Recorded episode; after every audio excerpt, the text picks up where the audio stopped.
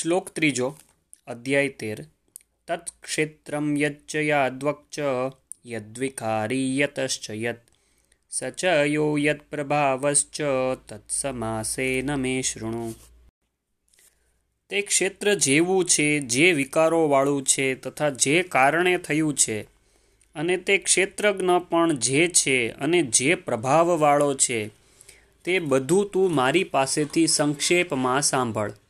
અર્થાત ક્ષેત્ર વિકારોવાળું છે.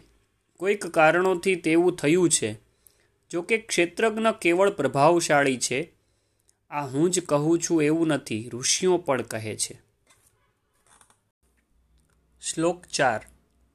ઋષિભિર્બહુદા ગીતમ છંદોભિર્વિવિધય પૃથક. બ્રહ્મસૂત્રપદશ્ચૈવ હેતુમદ્ભિર્વિનિશ્ચિત આ ક્ષેત્ર અને ક્ષેત્રજ્ઞનું જ્ઞાન ઋષિઓએ અનેક પ્રકારે ગાયું છે તથા વિવિધ પ્રકારે વેદોના મંત્ર દ્વારા વિભાજિત કરીને પણ કહેવામાં આવ્યું છે. વળી વિશેષ રૂપે નિશ્ચિત કરેલા યુક્તિયુક્ત બ્રહ્મસૂત્રના વાક્યો દ્વારા પણ કહેવાયું છે.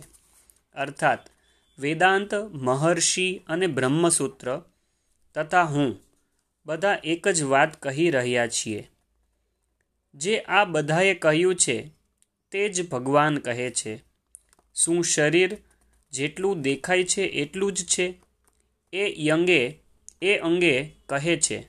શ્લોક નંબર પાંચમાં કહે છે, જે આવશે આગળ. મહાભૂતાન્યહંકારો બુદ્ધિરવ્યક્તમેવ ચ, ઇન્દ્રિયાણી દશૈકંચ પંચચેન્દ્રિય ગોચરા અર્જુન પાંચ મહાભૂત એટલે કે પૃથ્વી, જલ, અગ્નિ, આકાશ, વાયુ. પાંચ મહાભૂત અહંકાર, બુદ્ધિ અને ચિત્ત. ચિત્તનું નામ ન લઈને એને અવ્યક્ત પરા પ્રકૃતિ કહેવાય છે, અર્થાત મૂળ પ્રકૃતિ પર પ્રકાશ નાખ્યો છે. એમાં પરા પ્રકૃતિ પણ સંમેલિત છે. ઉપરયુક્ત આઠ અષ્ટધા મૂળ પ્રકૃતિ છે. આઠ વસ્તુ કઈ કીધી? પાંચ મહાભૂત, અહંકાર, બુદ્ધિ અને ચિત્ત. તથા દશ ઇન્દ્રિયો. દસ ઇન્દ્રિયોમાં કઈ કઈ છે? એ આવશે. આંખ, કાન, નાક, ત્વચા, જીભ, વાચા, હાથ, પગ, ઉપસ્થ તથા ગુદા. એક મન અને પાંચ ઇન્દ્રિયોના વિષય. એક મન અને પાંચ ઇન્દ્રિયોના વિષય રૂપ રસ ગંધ, શબ્દ અને સ્પર્શ.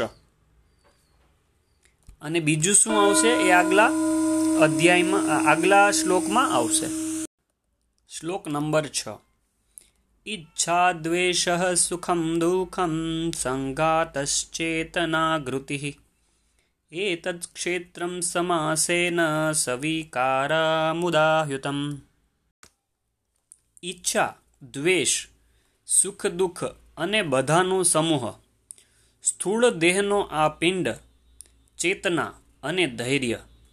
આ રીતે ક્ષેત્ર એટલે કે શરીર અને આ જે પ્રકૃતિ છે તે, એ રીતે ક્ષેત્ર વિકારો સહિત ક્ષમ સંક્ષેપમાં કહેવામાં આવ્યું છે. સંક્ષેપમાં આ ક્ષેત્રનું સ્વરૂપ છે. એમાં વાવેલું બીજ સારા અને ખરાબ સંસ્કારોના રૂપમાં ઉગે છે. શરીર જ ક્ષેત્ર છે. શરીરમાં માટી, મસાલો કઈ વસ્તુ છે? આ પાંચ તત્વ, દસ ઇન્દ્રિયો, એક મન વગેરે જેવા લક્ષણો ઉપર ગણાવ્યા છે.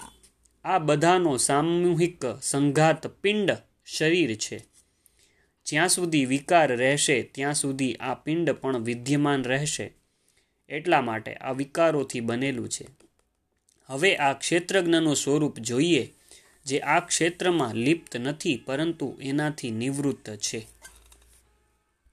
એટલે અત્યાર સુધી ક્ષેત્ર વિશે કહ્યું છે. હવે ક્ષેત્રજ્ઞ એટલે કે આત્મા વિશે આવશે સાતમા શ્લોક પછી.